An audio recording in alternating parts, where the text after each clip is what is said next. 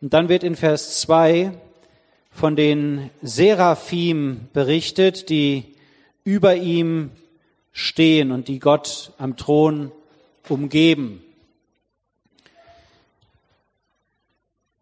Man kann jetzt nicht so viel zu diesen Seraphim generell sagen, weil eben die Schrift nicht sehr viel darüber sagt, aber man kann doch sehr schöne Anwendungen machen im Blick auf diese Seraphim. Die Seraphim, das sind die Engel, die anscheinend in der unmittelbaren Gegenwart Gottes sind. Die werden nur hier explizit erwähnt. Wir können uns gut vorstellen, dass sie auch in Offenbarung 4 dort den Thron umgeben, aber nur hier werden die explizit im Wort Gottes erwähnt. Ansonsten finden wir die Cherubim, dass Gott zwischen den Cherubim thront, wird gesagt. Aber die Seraphim, das sind anscheinend die Zeugen der Heiligkeit Gottes, die ihn umgeben. Und was beeindruckend ist, ist die Bedeutung dieses Namens Seraphim. Das finden wir in der, in der Fußnote. Da wird gesagt, dass sie brennende sind. Das muss man sich mal vorstellen. Ja, das sind Engel, das sind Brennende in der Gegenwart Gottes. Von Gott wird gesagt, dass er ein verzehrendes Feuer ist. Man hat den Eindruck, dass diese Cherubim irgendetwas von der Herrlichkeit Gottes widerspiegeln, die sie halt umgeben. Diese Cherubim sind Diener Gottes, ja, Engel sind Täter seines Wortes, sie sind die, die die Befehle Gottes ausführen, aber auch die, die Gott anbeten. Auch das finden wir an verschiedenen Stellen und auch hier. Und gut, ich lasse es jetzt mal dabei bewenden, aber diese Seraphim brennende, hat man wirklich den Eindruck, dass sie etwas unter dem Eindruck dieser verzehrenden, überwältigenden Herrlichkeit Gottes stehen und das auch irgendwo reflektieren, weil sie sich dort aufhalten. Dieser Begriff, der hier Seraphim wiedergegeben ist und brennende heißt, ist der gleiche, der für Sündopfer verwendet wird und ist auch der gleiche, der für die feurigen Schlangen verwendet wird. Also Saraf ist das hebräische Wort, was hier als Partizip wiedergegeben wird und was dort dann als Nomen oder Adjektiv verwendet wird. Das heißt, wir sehen da auch einen Zusammenhang mit Gottes Heiligkeit. Heilig, heilig, heilig kommt ja dann. Und es ist das, Feuer ist das, da werden wir wahrscheinlich morgen nochmal drüber nachdenken, was Heiligkeit verurteilt, äh, was Sünde verurteilt, was Sünde richtet und was sich eben in diesem Sündopfer oder in diesen feurigen Schlangen zeigt. Und diese Seraphim, die sind jetzt dann schon seit Jahrhunderten, Jahrtausenden da. Stellt euch das mal vor, was würden die uns erzählen, wenn wir jetzt zwei hier einladen könnten und die würden uns jetzt erzählen, wie sie Gott erlebt haben jetzt über diese ganze Zeit. Engel sind auch zeitgebundene Wesen, sind Geschöpfe. Die würden vermutlich über das lächeln, was wir jetzt hier so versucht haben, aus der Schrift zu vermitteln, weil sie unmittelbar Gott miterlebt haben.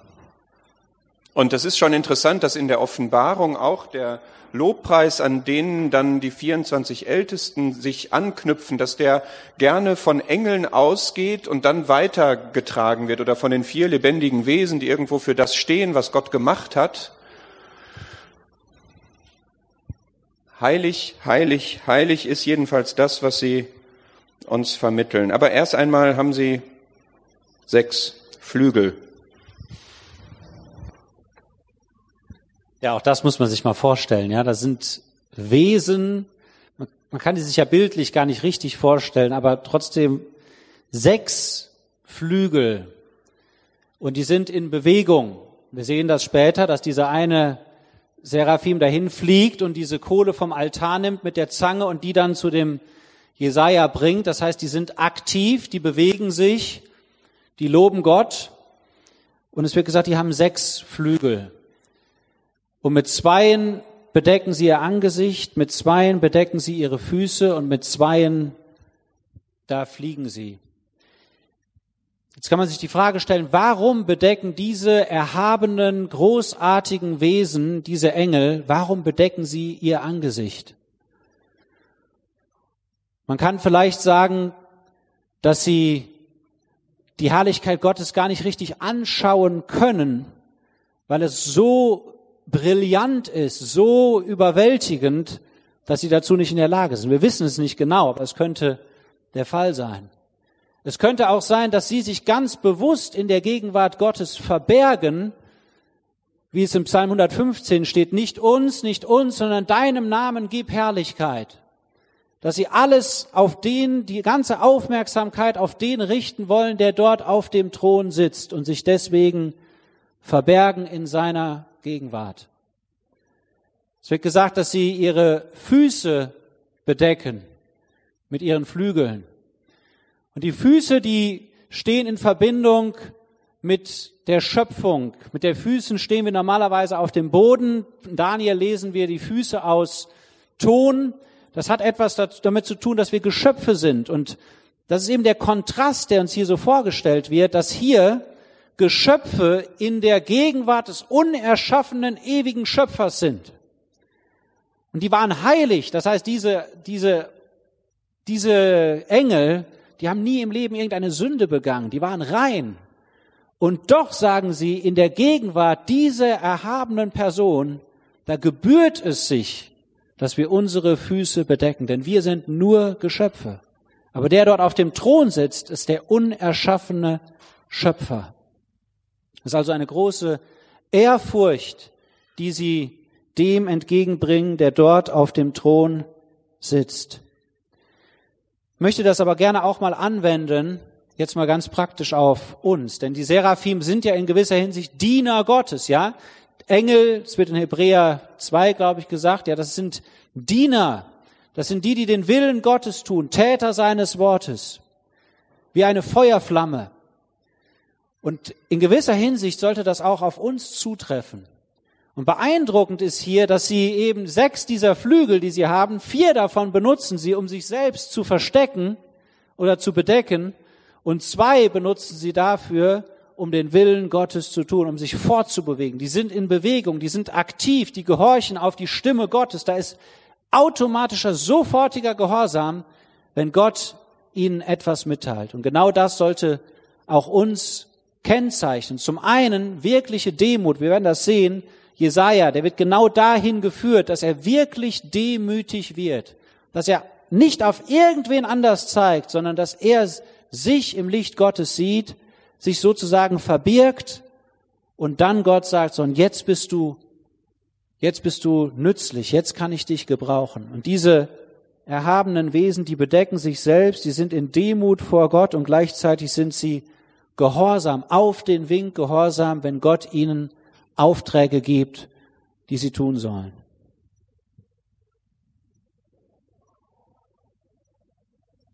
Ja, zwei Punkte. Einmal hat Philipp gesagt, es ist Bewegung und das finde ich schön. Das ist wichtig. Ja, wir könnten ja einen Gedanken von Heiligkeit haben, der lähmt.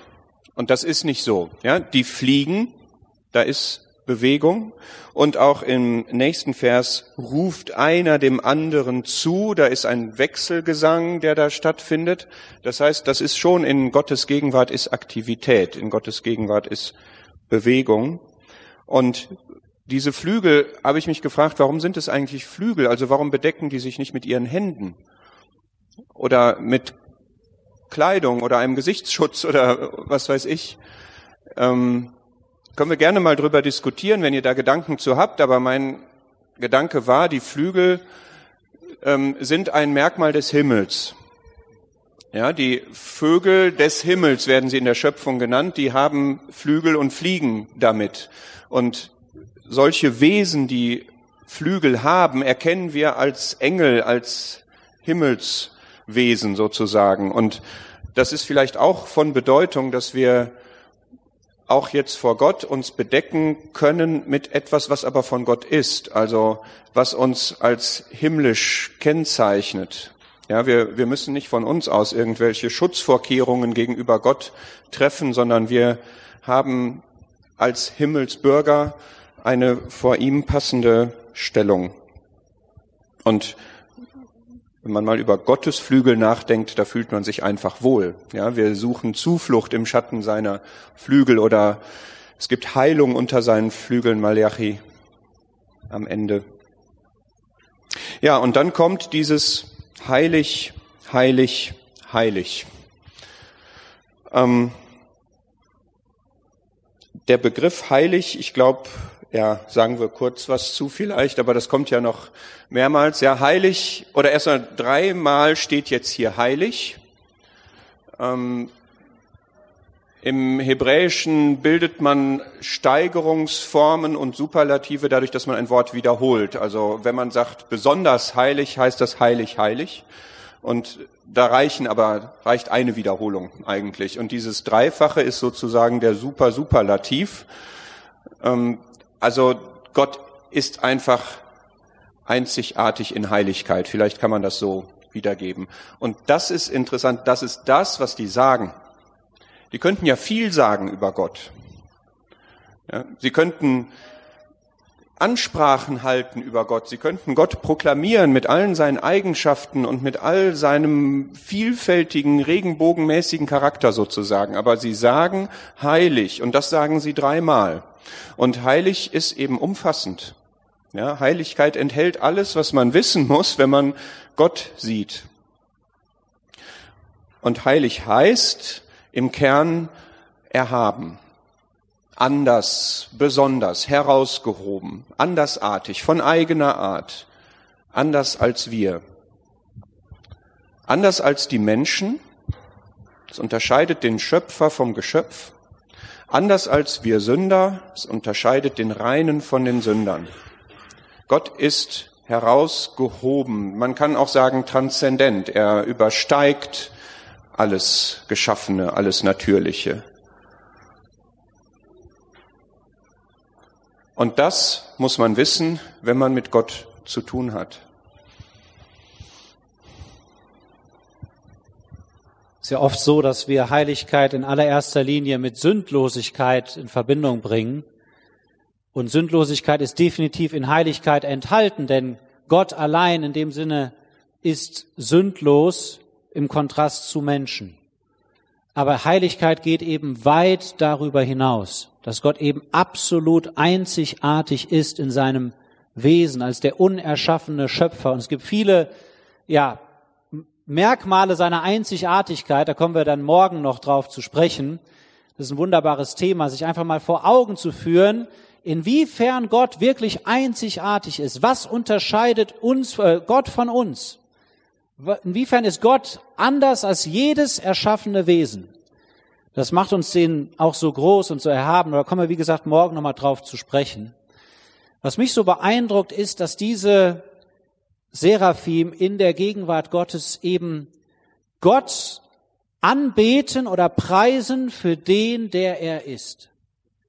Sie erzählen jetzt nichts von den Großtaten Gottes, sondern sie sind so beeindruckt und so erfüllt von der Person, die dort auf dem Thron sitzt, dass sie ihn für das preisen, was er in sich selbst ist.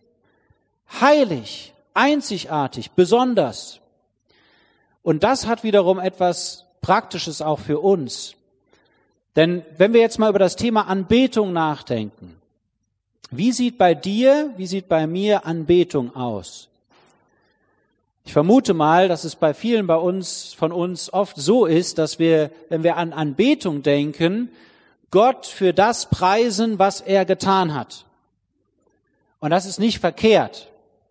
Aber ich habe den Eindruck, dass es wirklich so ist, dass Anbetung zuallererst beinhaltet, dass wir Gott für den anbeten, der er ist.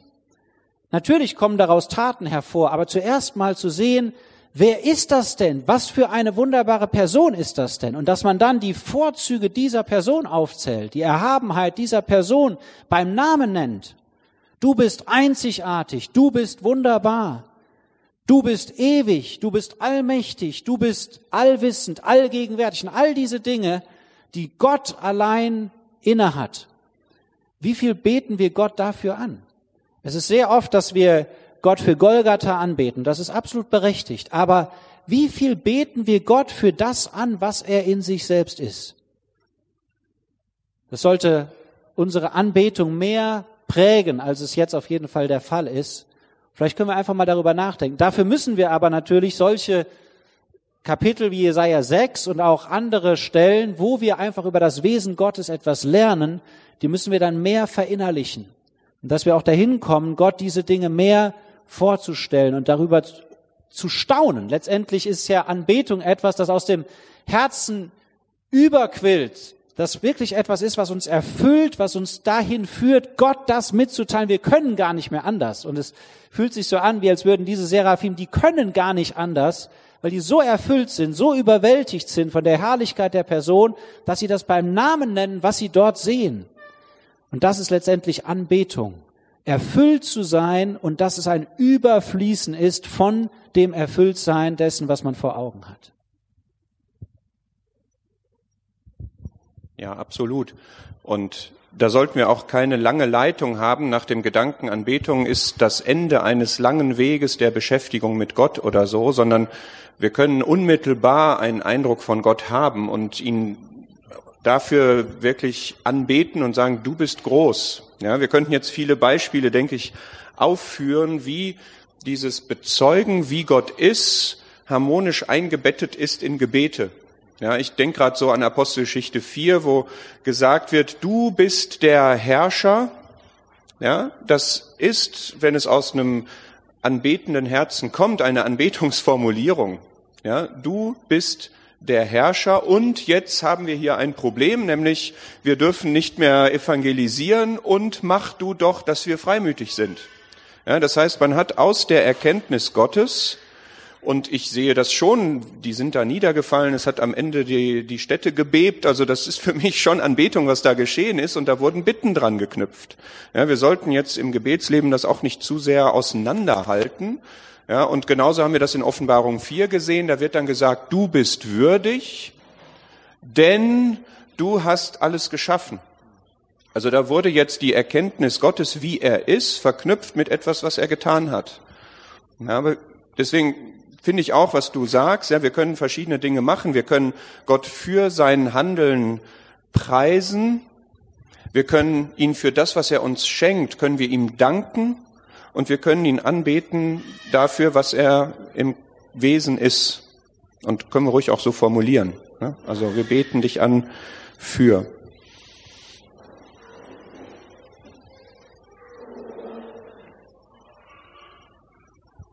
Wir werden ja dazu noch mehr hören, was diese Heiligkeit alles beinhaltet.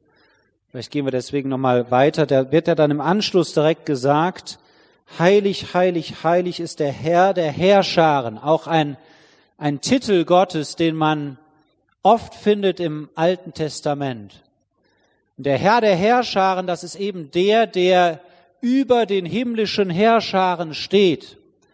Wir lesen an verschiedenen Stellen von dem Herr des Himmels, ja. Manchmal werden die Sterne damit genannt, äh, gemeint, aber auch eben die unzähligen Engel. Wir haben ja keine Vorstellung davon, wie viele Engel eigentlich existieren. Und Gott nennt sich der Herr der Herrscharen, das heißt der, der über diese unzähligen Engel regiert und der sie benutzt als seine Diener. Ich denke an zweite Könige 6, ja, wo der Elisa da ist mit dem mit dem äh, Gehasi ist es oder wer, seinem Diener, und sie sind umgeben von Feinden und Elisa betet, öffne doch seine Augen. Auf einmal kriegt dieser Diener mal einen kleinen Einblick von diesen himmlischen Herrscharen, die Realität sind, die auch heute Realität sind. Ja, während wir jetzt hier sitzen, finden Kämpfe statt in den himmlischen Örtern. Wir vergessen das so oft, ja, aber das finden aktuell jetzt genau Kämpfe statt über das, was wir aufnehmen oder nicht aufnehmen, über das, was wir verwirklichen, was wir mit nach Hause nehmen, über das, was jetzt hier gerade geschieht. Und es gibt diese geistliche Realität, die wir so oft leider aus den Augen verlieren. Und Gott ist aber der Herr der Herrscharen, der darüber steht. Der Herr Jesus hat mal gesagt, ich könnte meinen Vater bitten und er würde mir wie viele Legionen Engel geben? Zwölf Legionen Engel geben, ja? Und eine Legion, was sind das? 6000 Mann waren das damals oder mehr? 72.000 letztendlich. Ja, das war nur ein kleiner Ausschnitt. Ja, ein Engel hat 185.000 Menschen getötet bei einer Begebenheit. Das zeigt uns einfach die Gewalt, die dahinter steckt. Wenn Gott sich der Herr der Herrscharen nennt, dann bedeutet es, er hat die Gewalt über das ganze himmlische Heer, das ihm zur Verfügung steht und letztendlich auch zu unserem Segen mitwirkt. Ja.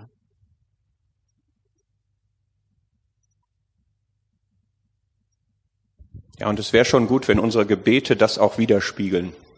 Ja, denn wenn jemand diese ganze Gewalt hat und wenn jemand erhoben ist über alle Gewalt, dann ist es auch gut, ihm auf dieser Ebene zu begegnen und nicht so zu tun, als hätte man jetzt hier nur ein religiöses Gegenüber, mit dem man irgendwelche Wahrheiten austauscht oder so, sondern dass man wirklich sagt, ich wende mich hier an den Allmächtigen, ich wende mich an den, der alle Gewalt hat. Und hier gibt's jetzt 23 Sachen, wo ich nicht klarkomme und wo ich keine menschliche Perspektive habe, was nicht funktionieren kann. Und ich kann ihm das aber in die Hand geben und kann ihm vertrauen. Also gerade wenn es um geistliche Kämpfe, geistliche Anliegen geht, ja, Bekehrung von jemandem, Veränderung von mir selber oder solche Sachen, das sind genau die richtigen Themen für den Herrn der Heerscharen. Und die ganze Erde ist voll seiner Herrlichkeit. Nicht ganz leicht, finde ich. Man kann darüber nachdenken, dass das eine Aussage ist, die sich auf die Zukunft, auf das tausendjährige Reich bezieht, wo wir solche Aussagen tatsächlich finden. In Habakkuk 2 zum Beispiel, dass die Erkenntnis, dass die Erde voll sein wird von der Erkenntnis Gottes, die Herrlichkeit Gottes wird die Erde tatsächlich erfüllen.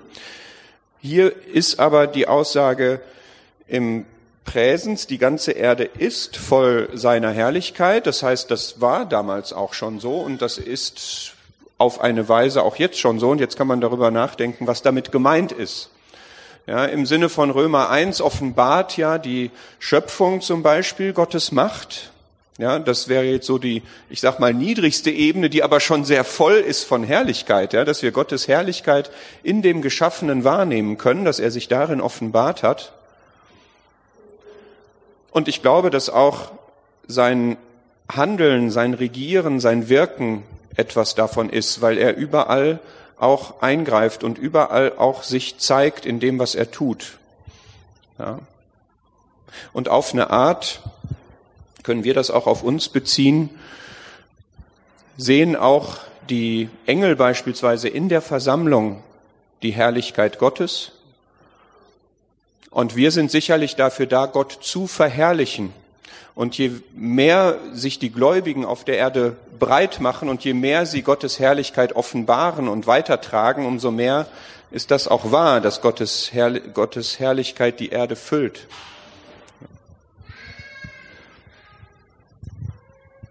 Und es sollte uns natürlich auch motivieren, ne? wenn wir jetzt daran denken, dass die Geschöpfe oder wir als Geschöpfe sind dazu geschaffen, um Gott Herrlichkeit und Ehre zu geben.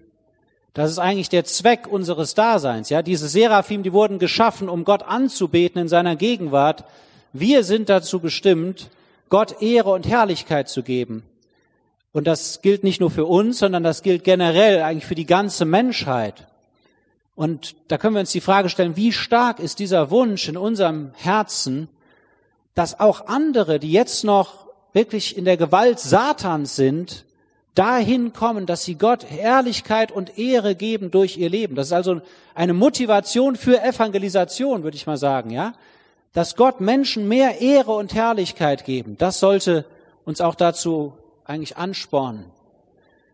Was mich sehr berührt hat, auch als ich mich jetzt mit diesen ersten drei Versen speziell beschäftigt habe, ist das Thema Kontraste. Wenn man sich jetzt mal überlegt, wie unfassbar groß und einzigartig diese Person ist, die dort auf dem Thron sitzt. Und wir haben gesehen aus Johannes 12, dass es der Sohn Gottes ist, der Herr Jesus selbst, der dort auf dem Thron sitzt. Das ist das Buch Jesaja. Wenn wir jetzt mal, man könnte mal so einen Kontrast machen zwischen Jesaja 6 und Jesaja 53, ja.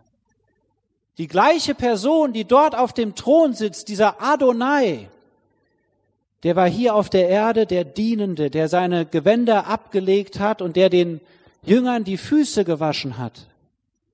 Der, der dort auf dem Thron sitzt, dem haben sie hier auf der Erde, haben sie ihm die Dornenkrone aufgesetzt. Von dem gerufen wird, heilig, heilig, heilig. Der war das Seitenspiel der Zecher.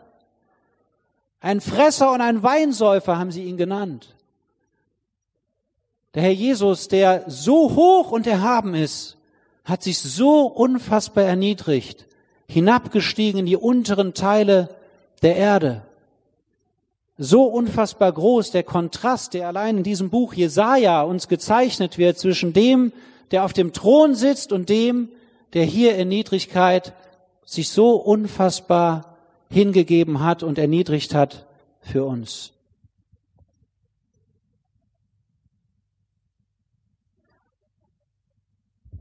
Und da gibt es jetzt eine Resonanz. Vers 4. Und das muss so sein, wenn Gott sich zeigt, wenn Gott sich offenbart, wenn Gott verherrlicht wird, dass das Resonanz, das meine ich jetzt durchaus im physikalischen Sinne, ja, dass das Resonanz erzeugt, dass das etwas ins Schwingen bringt, dass das etwas ins Beben bringt. Es erbebten die Grundfesten der Schwellen, wovon alleine schon von der Stimme der Rufenden. Ja, das ist sozusagen das, das niedrigste Element, was wir hier in dieser ganzen Szene überhaupt haben, dass diese Seraphim rufen. Und allein das bringt schon alles zum Beben. Und ich würde mir wünschen, dass das ein oder andere Herz jetzt hier auch bebt von dem, was wir betrachtet haben. Ja? Wie oft singen wir das, bewege du des Herzens Grund? Das soll doch so sein. Und wenn es das nicht hervorbringt, das wäre schade. Ich sage das nicht, um Druck zu erzeugen, sondern um zu sagen, was, was wäre jetzt normal? Ja, dass wir wirklich bewegt sind, dass wir erschüttert sind. Und zwar, es erbebten die Grundfesten der Schwelle.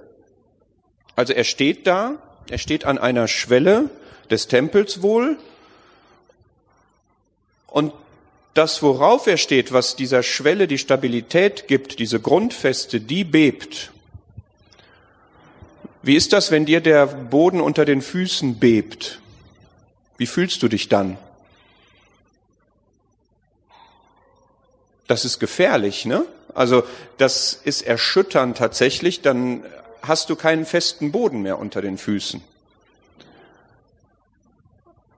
Und das darf gegenüber Gott ruhig mal so sein. Und wenn wir singen, bewege du des Herzens Grund, dann geht es nicht darum, dass wir irgendwie ja, sentimental oder ergriffen oder wie schön, wie schön, wie schön sind, sondern die Herzen sind ja die Entscheidungszentralen. Da ist der Sitz von, von allem Empfinden und allem Entscheiden. Und wenn da Bewegung reinkommt, wenn da etwas erbebt, dann werden Sachen in Frage gestellt. Und das war bei Jesaja so. Und das muss bei uns auch so sein, dass wenn wir vor Gott stehen, dass dann Dinge, die sich bei uns festgemacht haben, sozusagen, dass die gelöst werden. Dass ein, ein falscher Boden unter den Füßen auf jeden Fall ins Wanken kommt. Ja, nicht, dass unsere Grundbeziehung zu Gott in Frage gestellt wird, nicht das Gesunde, was wir haben, ja, das meine ich ausdrücklich nicht, ja, aber dass wir uns tatsächlich mal überprüfen, wie sehe ich Gott. Ich glaube, das können wir an solchen Tagen schon mal mitnehmen. Ja, was ist für mich eigentlich der heilige Gott und wie passt das zu meinem Leben? Und hier erbebt die Grundfeste der Schwelle, ja, das ist wirklich, hier wird ausgedrückt, die, das, wo Jesaja steht in Beziehung zu Gott, der Boden, da bebt's. Und das Haus wurde mit Rauch erfüllt.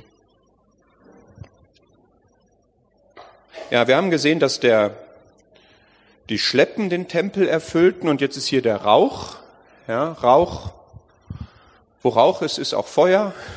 Ja, vielleicht kann man diesen, diese Auslegungshilfe hier verwenden. Es, man kann das unterschiedlich sehen. Ja, ich glaube, am naheliegendsten ist der Bezug dazu, dass das auch wieder Gericht bedeutet. Ja, der, da wird etwas verbrannt, daraus entsteht Rauch. Es sind hier die Brennenden. Es kommt auch dann die brennende Kohle vom Altar und dass das auch wieder ein Bild von seiner Heiligkeit ist, und zwar die Heiligkeit in dem Charakter, dass sie das Unreine vertreibt. Ja, also der Rauch gibt einen Vers in den Sprüchen, das äh, ist unangenehm, das beißt in den Augen, das wissen wir alle empirisch. Ja, und Gott vertreibt das Böse, ja, das ist auch ein Aspekt seines Gerichts. Und wo Rauch ist, da hält man sich dann auch nicht gerne auf. Ja, also ich habe den Eindruck, ich weiß nicht, wie, was du darüber denkst, dass das hier diese Seite ist, dass, dass ähm, ja das Negative sozusagen, das Vertreibende des Gerichts hier gemeint ist. Aus dem Gedanken, dass das Feuer seiner Heiligkeit eben die, die Sünde verzehrt. Ja, dass Gott das Böse hasst. Also diese Gedanken scheinen mir hier zu sein. Ja, das würde sehr gut passen zu dem, was dann in Vers 5 nämlich die Konsequenz ist, in dem, was Jesaja ausdrückt, was er dann auf sich selbst bezieht, als er sich erkennt dort in der Gegenwart Gottes. Wir möchten gerne damit heute Abend weitermachen, wo wir dann auch andere Personen betrachten wollen, die sich selbst erkannt haben in der Gegenwart